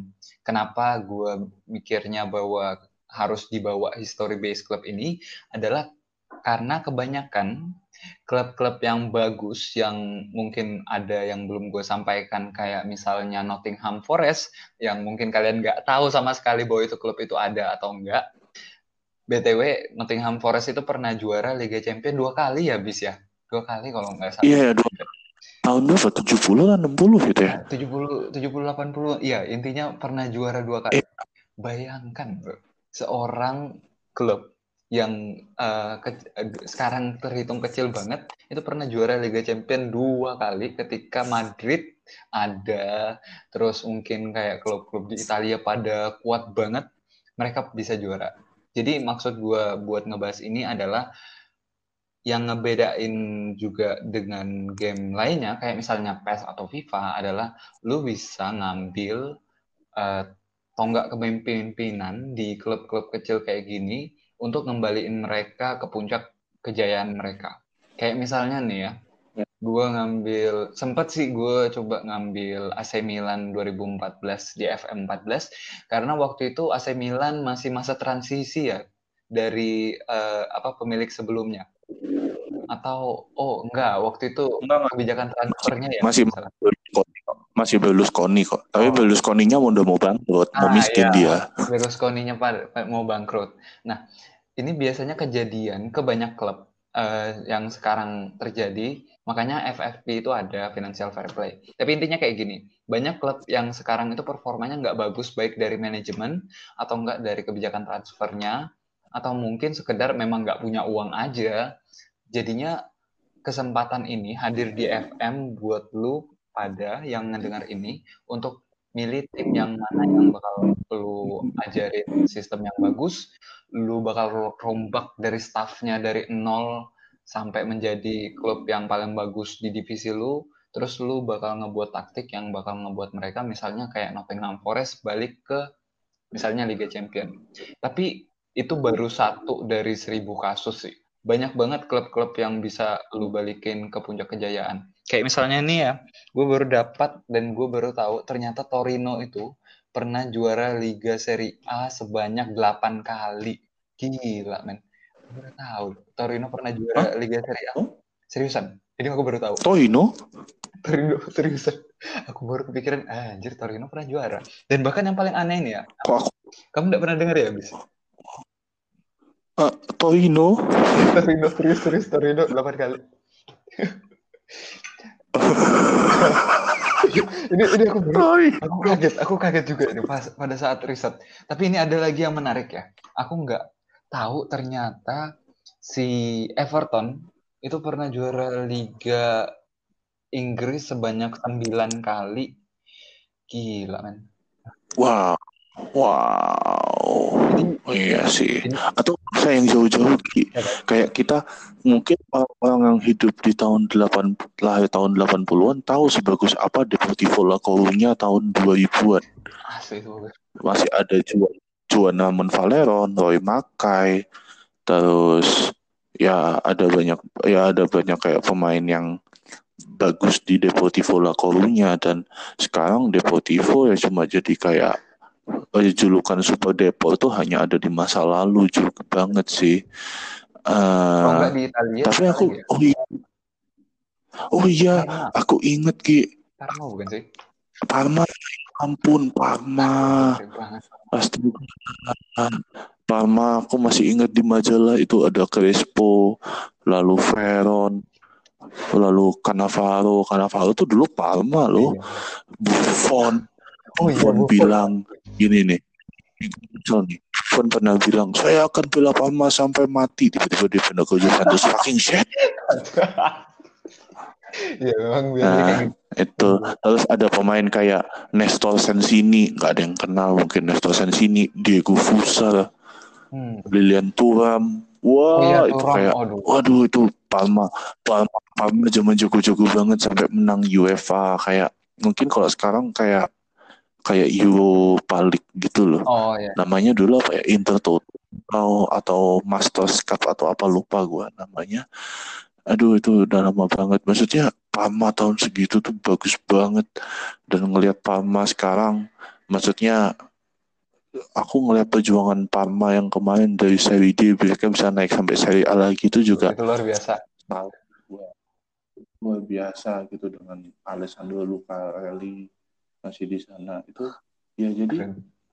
ya klub-klub kayak gitu gitu loh yang dulu mereka itu berjaya bukan berjaya, ya berjaya punya masa kejayaan namun namun sekarang mereka ada di titik yang paling bawah. Kalau ke Indo kita bisa lihat contoh Sriwijaya FC wah sebenarnya agak sedih sih. Agak sedih sih ngeliat Sriwijaya FC gagal promosi ke Liga 1 itu kayak padahal dulu kita tahu Sriwijaya FC sebagus apa dulu. Ada Kit Kayambagam selalu ada Jarahan lalu juga mungkin si Kediri kalau yang enggak yang kalian udah agak tua mungkin tahu Persik Kediri ya. Klub-klub kayak gitu gitu loh. Ada pasti keinginan di hati kita yang paling dalam kayak gua mau dong klub ini kembali ke Liga Premier atau misalnya kembali ke top level. Bahkan kalau kamu lupa Ki Sunderland aja sekarang ada di divisi League One kalau nggak salah. banget. Gila, padahal iya aku aku ya sedih loh ngeliat kayak Sunderland Portsmouth. Bolton, Bolton. ada nggak ada yang ingat Bolton. Lalu ya itu jadi klub-klub kayak gitu kayak mungkin ada di Italia ada Lecce lalu lalu Perugia Vicenza Perugia tempatnya si Hidetoshi Nakata itu dulu. Itu oh itu dulu sebenarnya bagus tapi sekarang ya mereka udah nggak di level itu lagi. Ya sebenarnya kasihan tapi ya ya maka dari itu berangkat dari rasa kasihan tadi kita mau mereka kembali ke top level meskipun cuma hanya di game ya. Oh gila dalam banget tuh. Gue ngomongin ini sedih Sedih coy, sumpah gila sakit banget. Sedih. Apalagi tapi yang kalau Torino itu sebenarnya kasihan loh kenapa yang mereka bisa juara 8 kali tapi ada sebenarnya suatu kejadian di mana timnya mereka itu pas lagi bagus-bagusnya mereka lagi ada pertandingan tandang. Terus tiba-tiba mereka kejadiannya sama kayak kejadiannya Berlin sama Chapecoense malah lebih dulu itu namanya malah petaka Superga. Kamu bisa cari aja Superga incident atau Superga tragedy jadi itu katanya Torino tuh pemainnya lagi bagus-bagusnya mereka lagi melakukan pertandingan tandang atau gimana tiba-tiba pesawat mereka kecelakaan dan satu tim itu meninggal beda kayak beda kayak kejadian tapi udah tahun 20-an ya itu tapi memang katanya Torino tahun segitu bagus nah berbeda kan kayak misalnya kita ambil contoh kayak Capricornse hmm. atau tragedi iya. Munich eh Munich atau Berlin iya. Munich tahun 70 70 berapa itu? 60 berapa itu? Zamannya Matt Busby Boys. Ya pokoknya mereka masih ada survivor. Tapi ini beda dengan Torino. Torino ya semuanya yang masuk pesawat itu mat semuanya mati.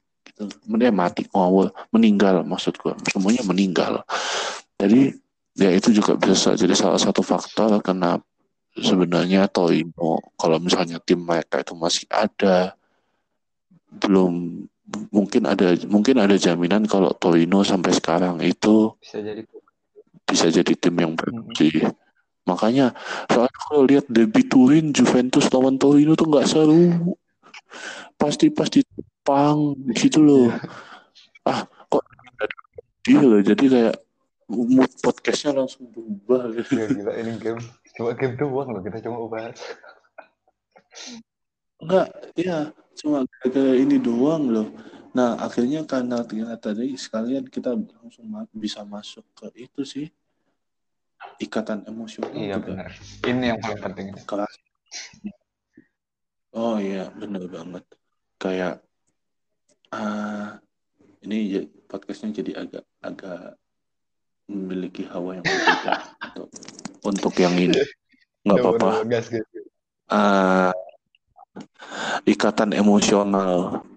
Itu pen, itu bakal kerasa banget gitu loh kayak kamu misalnya ngebangun pemain ini dari awal atau jangankan ngebangun pemain deh pemain itu memiliki peran yang penting buat kamu.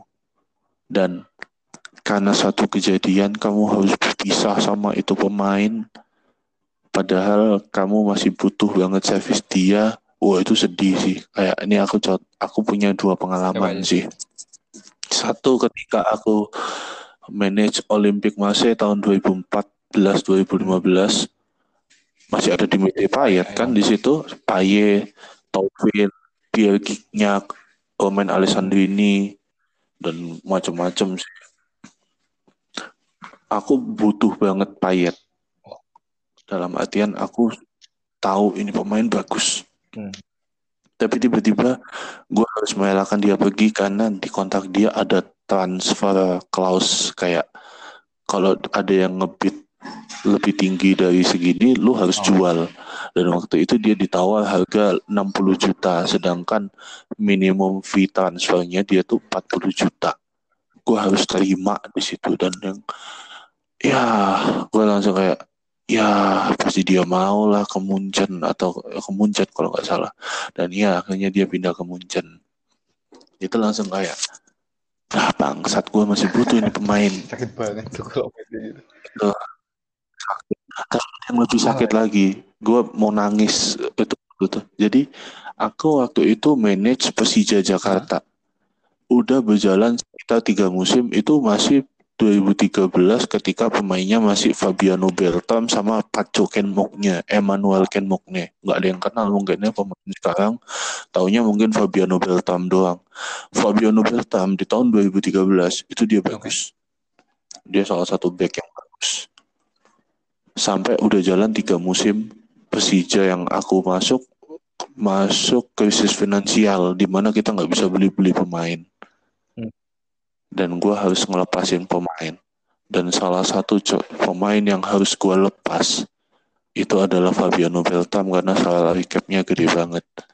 Gue masih ingat tiba-tiba Fabiano Beltam wants to discuss sometimes dan dia bilang kenapa kenapa lu jual gua?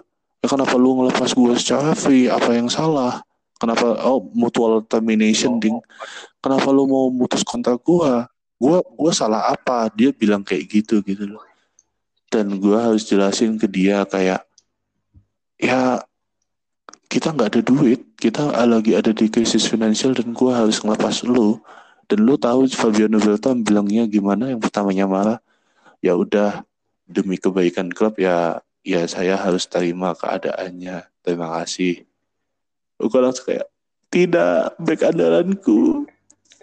Langsung ah itu itu sakitnya kayak dia merelakan dirinya pergi supaya klubnya itu klub mungkin dia cinta udah cinta sama Persija waktu itu dia, supaya dia bisa kayak ya ampun gue langsung ah kok jadi ah itu kan jadi jadi sedih kan ngomongnya. Tai susah emang kalau udah lu punya ikatan emosional sama pemain kayak ini susah kalau lu pernah nggak Ki, punya ikatan emosional sama pemain yang meskipun cuma hanya di FM gitu Eh, kalau gue sih kayaknya agak susah relate sih, tapi pernah sih sekali. Karena belakangan eh, aku eh, aku mikirnya kayak gini sih, kayak misalnya oke pemain di atas 30 suka nggak suka mesti keluar. Tapi ada satu kejadian kalau nggak salah di EFM 14 karena memang waktu itu eh, masih SMA kalau nggak salah aku maininnya.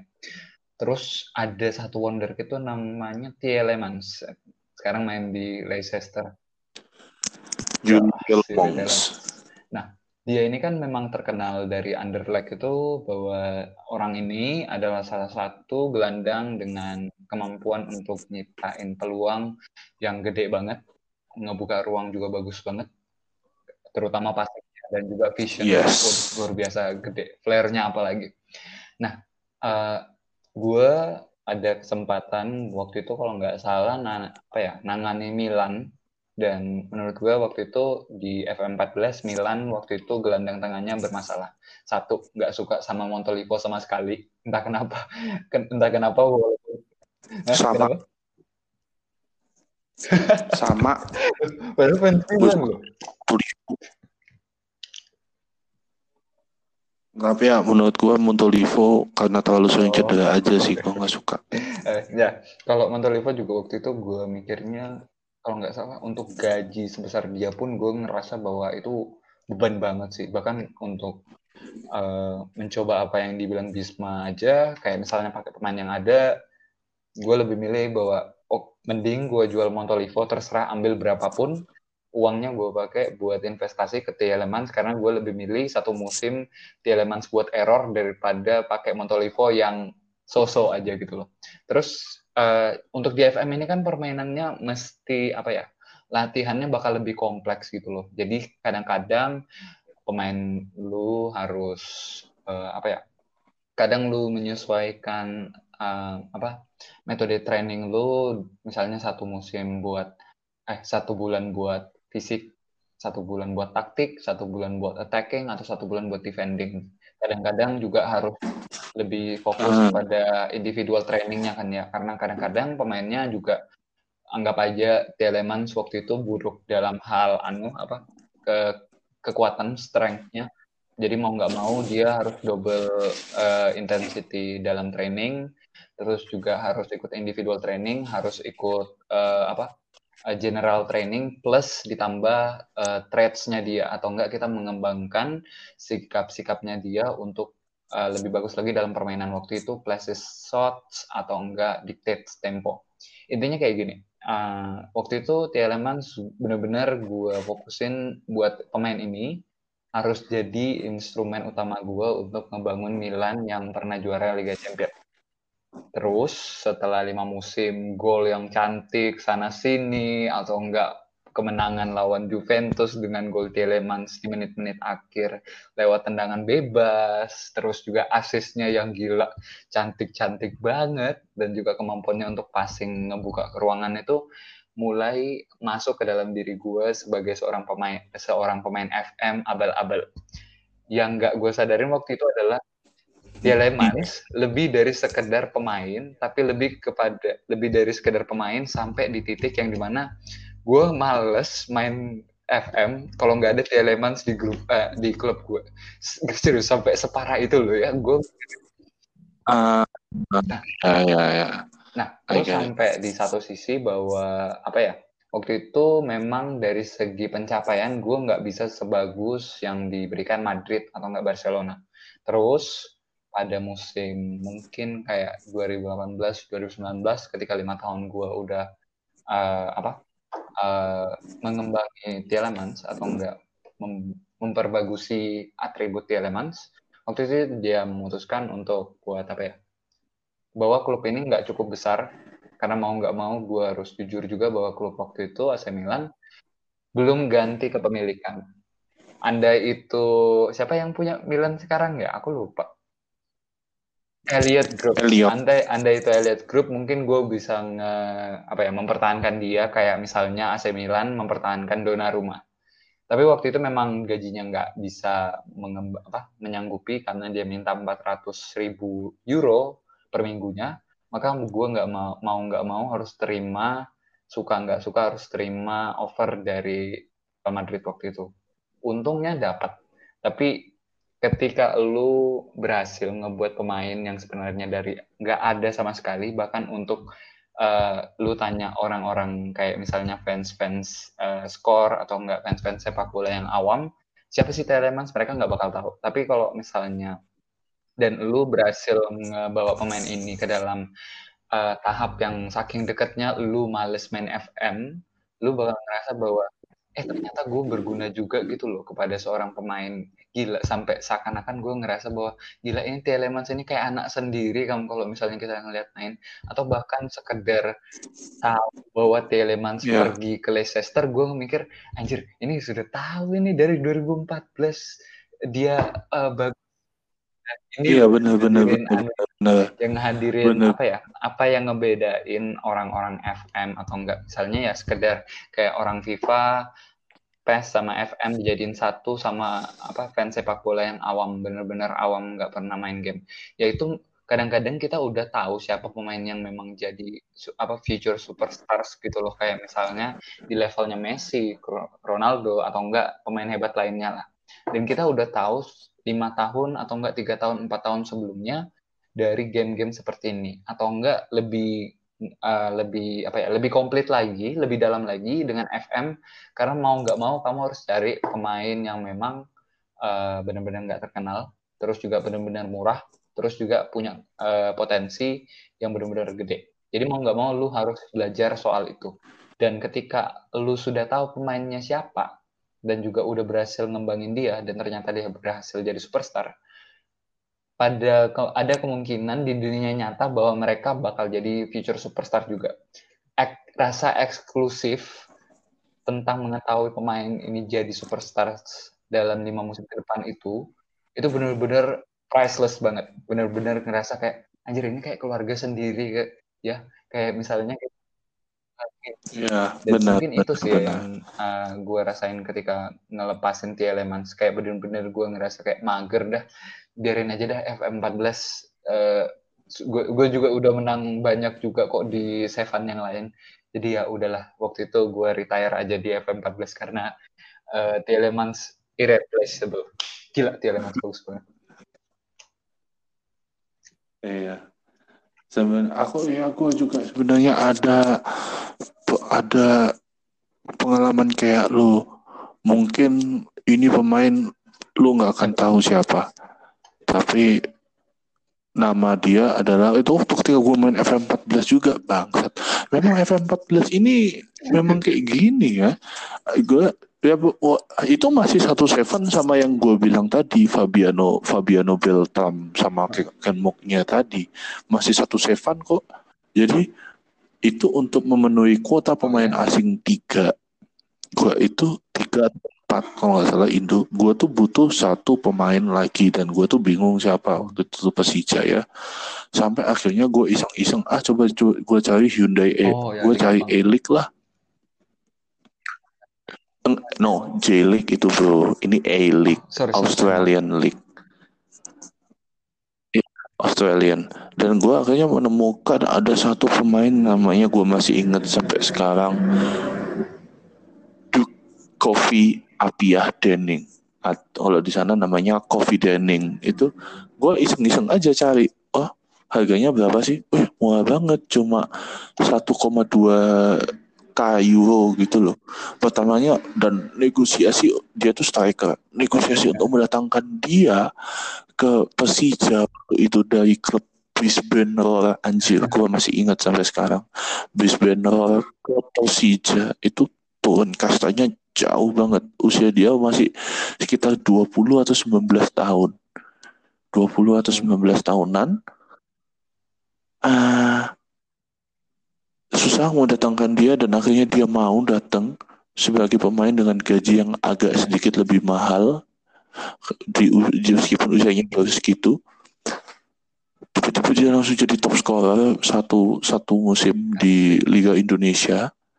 Dia jadi top scorer musim kedua dia ketika kita sampai juara AFC Cup kita sampai langganan juara AFC Cup tuh dua tahun atau tiga tahun gitu ya yang membuat ke gua sama Kovia gua melihat Kofi Denning ini berpengaruh di tim gua sampai untuk pertama kalinya mungkin pemain yang main di Liga Indonesia dipanggil ke Gila. timnas Australia.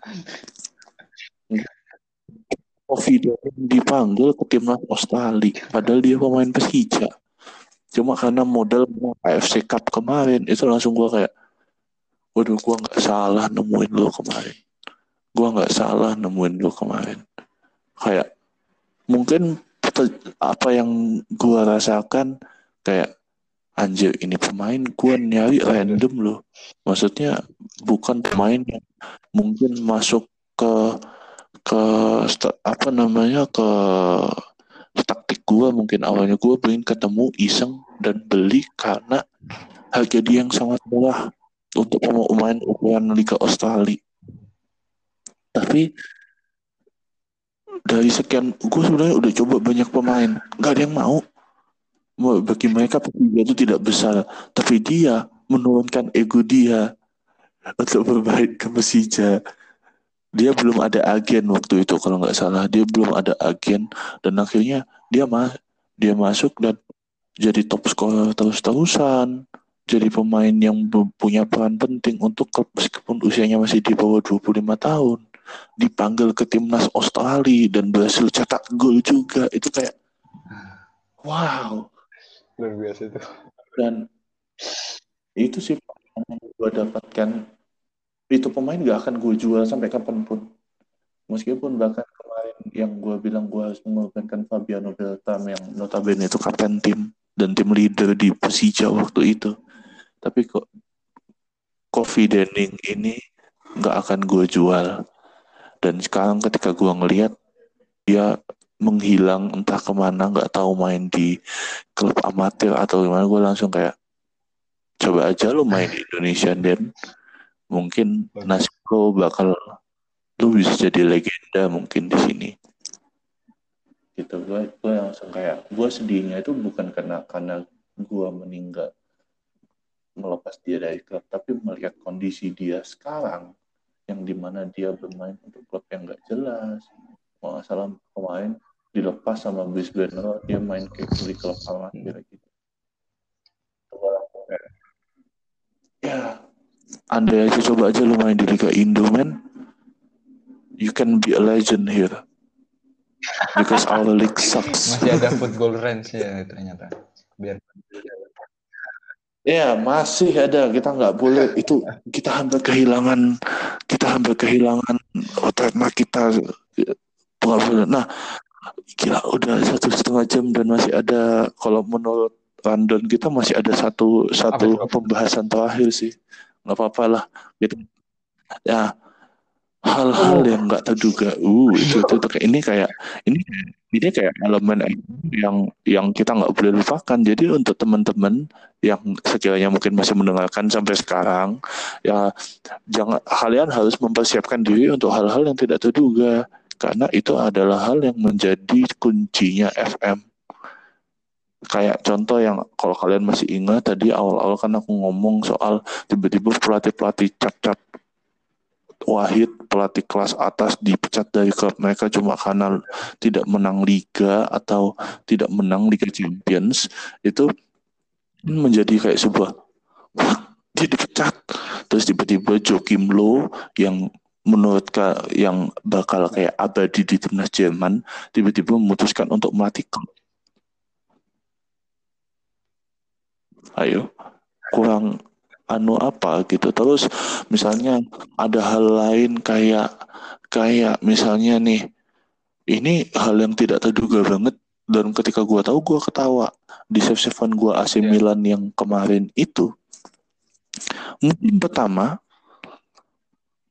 Aymeric Laporte dari Oh, iya. Athletic Bilbao dia kan masih on the kid di Athletic Bilbao dibeli sama Manchester dibeli sama Manchester City Iya.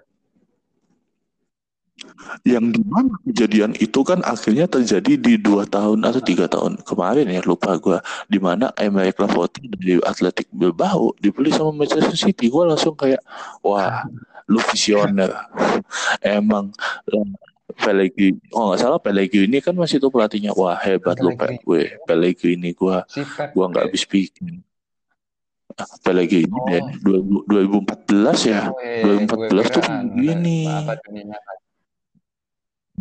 Gini.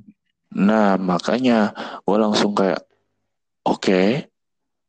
Terus kayak pemain kayak Roberto Firmino bisa masuk ke Juventus tuh gue langsung kayak ya ampun. Maksudnya udah ada bayangin 2000 udah ada Morata, udah ada Llorente, udah ada Tevez, lu datengin. Firmino.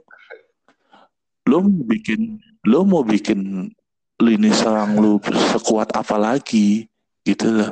Terus transfer-transfer nggak jelas kayak Wesley Sneijder dari Galatasaray pindah ke MU itu kayak what? Itu gue langsung kayak jadi banyak hal-hal nggak terduga yang terjadi di sana. Kayak misalnya ada lagi ketika lu tahu itu PSG lagi kuat-kuatnya ada Ibrahimovic, Lavezzi, Pastore dan semacamnya tapi masih bisa juara Liga Ligue 1 eh bukan bukan masih Girodings de Bodo Bodo ayo Bodo Bodo yang juara dan ketika gua scout pemainnya pemainnya tuh gak ada yang bagus. Pemainnya gak ada yang bagus. Dan itu semua tangan dingin siapa? Kalau nggak salah Willy Sagnol kalau nggak salah ya. Oh ya Willy Sagnol pelatihnya si Willy Sagnol terus ya bayangin harusnya yang juara di sana itu kalau nggak Lyon Hmm. PSG Marseille atau Monaco ini bodoh klub yang udah nggak sebagus dulu gitu loh. Maksudnya gue sampai kayak hah? Ini nggak salah beneran bodoh ini. Gue sampai ini beneran bodoh juara? Gue sampai anjir beneran bodoh juara bodoh juara PSG kalah sama bodoh bahkan PSG itu ada di peringkat tiga atau empat kalau nggak salah Waduh. Gila, itu nggak masuk akal, coy. Skenario dunia nyata juga itu nggak masuk akal. yang itu nggak masuk akal makanya lo sebagai pemain siap dengan hal-hal yang seperti itu tadi hal-hal nggak terduga sama ketika ketika lo bermain di sebuah pertandingan lo harus siap kalau misalnya ada sebuah tim ecek-ecek tim papan bawah yang yang bermain lebih efektif daripada lo dan lo harus kalah dari mereka. Kayak Milan gua kemarin. Milan gua kemarin. Tiba-tiba bisa kalah sama tim seperti Chievo Verona. Itu gue sakit hati kayak eh ini Chievo Verona woi. Ini ini ini bukan Roma ini bukan Juventus ini bukan Lazio ini Chievo. Chievo itu klub mediocre klub papan tengah tapi gue bisa kalah sama mereka tuh kayak Oh, anjir. itu anunya juga ada, ada juga nggak? Kayak striker kejadian juga nggak sih ke kamu bis? Yang anu strikernya nggak pernah nyetak semusim ya? Apa? strikernya nggak pernah nyetak semusim. Terus lawan kamu dia nyetak Astaga, Ah. astaga, iya, iya banget. Kayak aku tuh pernah sampai berantem sama satu pemain karena dalam 10 Oh, match iya, dia iya, tuh kaget. ngegolin sama sekali. Gua kesel.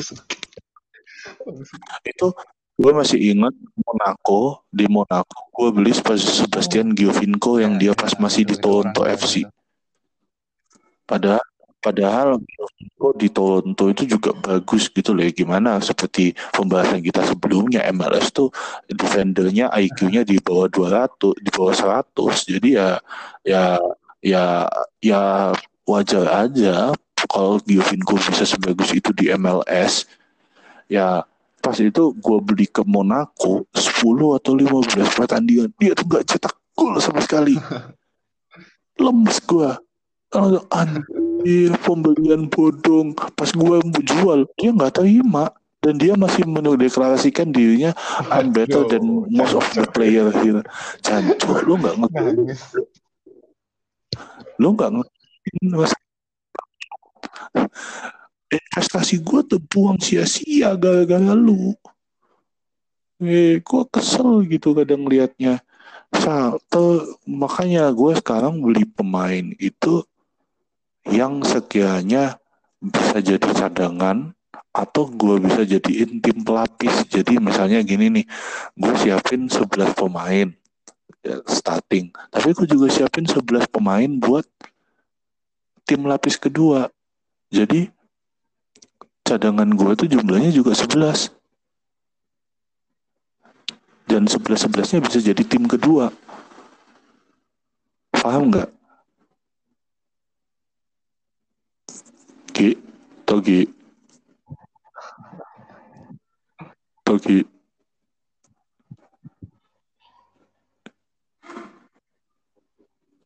Ki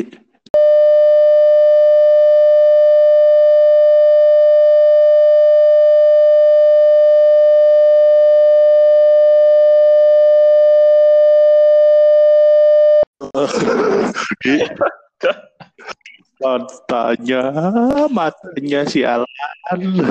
Kenapa? sialan maksudnya lagi lagi enak-enak ngejelasin udah tahu terakhir malah keputus. Ya maaf pemirsa pendengar ya. Beginilah situasi kalau podcast jauh-jauh tuh pasti kayak gini. Ada masalah dengan koneksi dan jaringan. Ya udah ini mungkin petanda dari alam semesta untuk segera mengakhiri episode podcast kali ini. Jadi Betul. ya kita sekalian closing. Apa mungkin kesimpulan dulu? Mungkin ya kesimpulan dulu lah. Seperti biasa kita harus kita harus memberikan kesimpulan. Jadi gimana kesimpulan untuk episode F tentang FM kali ini Hmm, menarik ya. Episode eh, kesimpulan untuk episode kali ini mungkin simpelnya main FM. Eh, ya itu simpel banget sih. Tapi kalau misalnya ribetnya adalah eh, nggak sekedar buat nyetak gol, terus passing segitiga atau enggak L1 kotak buat gol sungkit, gol indah dan segala macam. Semua bahkan untuk FM aja kayak untuk satu posisi itu bisa ada lima peran yang berbeda. Belum lagi kalau misalnya kita ngebahas kayak apa ya? Kalau mau sih kalian bisa follow kayak YouTube atau enggak Twitternya Ruang Taktik yang kayak ngejelasin bahwa FM eh, bahwa sepak bola itu bahkan untuk taktik aja banyak banget uh, bagian tertentunya kayak misalnya ini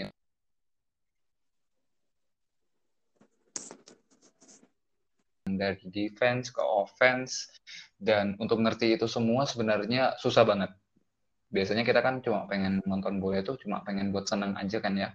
Tapi menurutku bahwa FM ini mampu membuat apa yang ada di dunia nyata mudah untuk dimengerti oleh orang-orang dan setidaknya orang awam pun dapat menyadari bahwa mungkin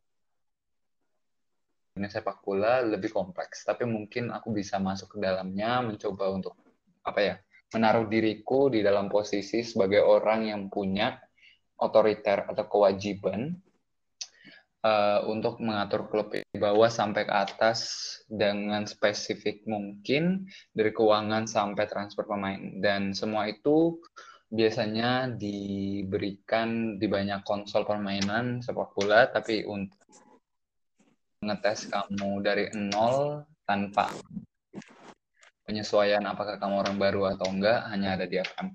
Mungkin itu sih yang paling bagus. Gimana bis? Kalau dari kamu gimana bis? Uh, sebentar masih menata mood karena sangat tidak terduga tadi tiba-tiba lagi enak ngomong keputus. Anjing banget. Odading Mang Ule oh salah bukan. Odading Mang Ule MU nya Mang Ule rasanya anjing banget. Itu bro. Aduh nangis udah kesel. Ya entah jadi Uh, kalau aku kesimpulannya adalah semua hal yang kita omongin tadi tidak akan berguna jika Anda tidak mencobanya langsung. Karena FM membutuhkan lu untuk terjun langsung ke dalamnya. Bukan cuma lu ngerti permukaannya doang, tapi lu memang harus nyemplung masuk ke dalam dan lo harus ngerasain sendiri pressure-nya bermain game itu. It is this is not just a game. Ini bukan cuma soal ini bukan cuma permainan biasa.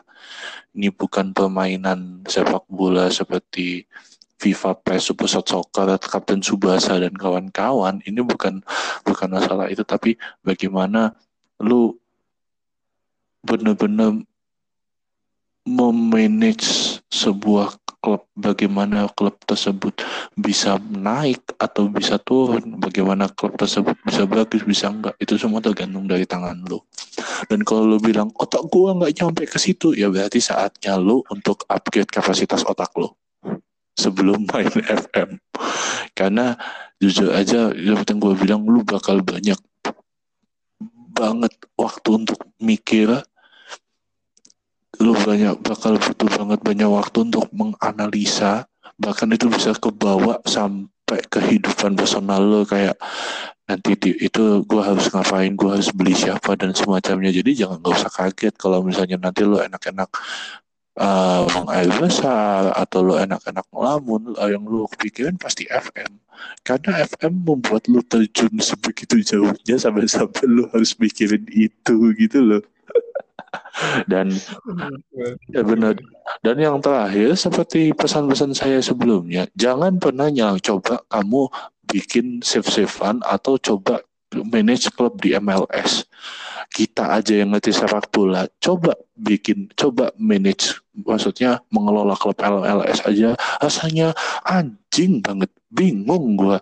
Itu dengan dengan sistem yang nggak jelas kayak gitu. Lalu dengan di kualitas pemain yang acak adul acak ecek wajar aja itu liga, liga namanya liga males. Jangan pernah. Jangan pernah coba emang. Tetap konsep gua nggak berubah gitu MLS itu liga males dengan pemain IQ di bawah 100.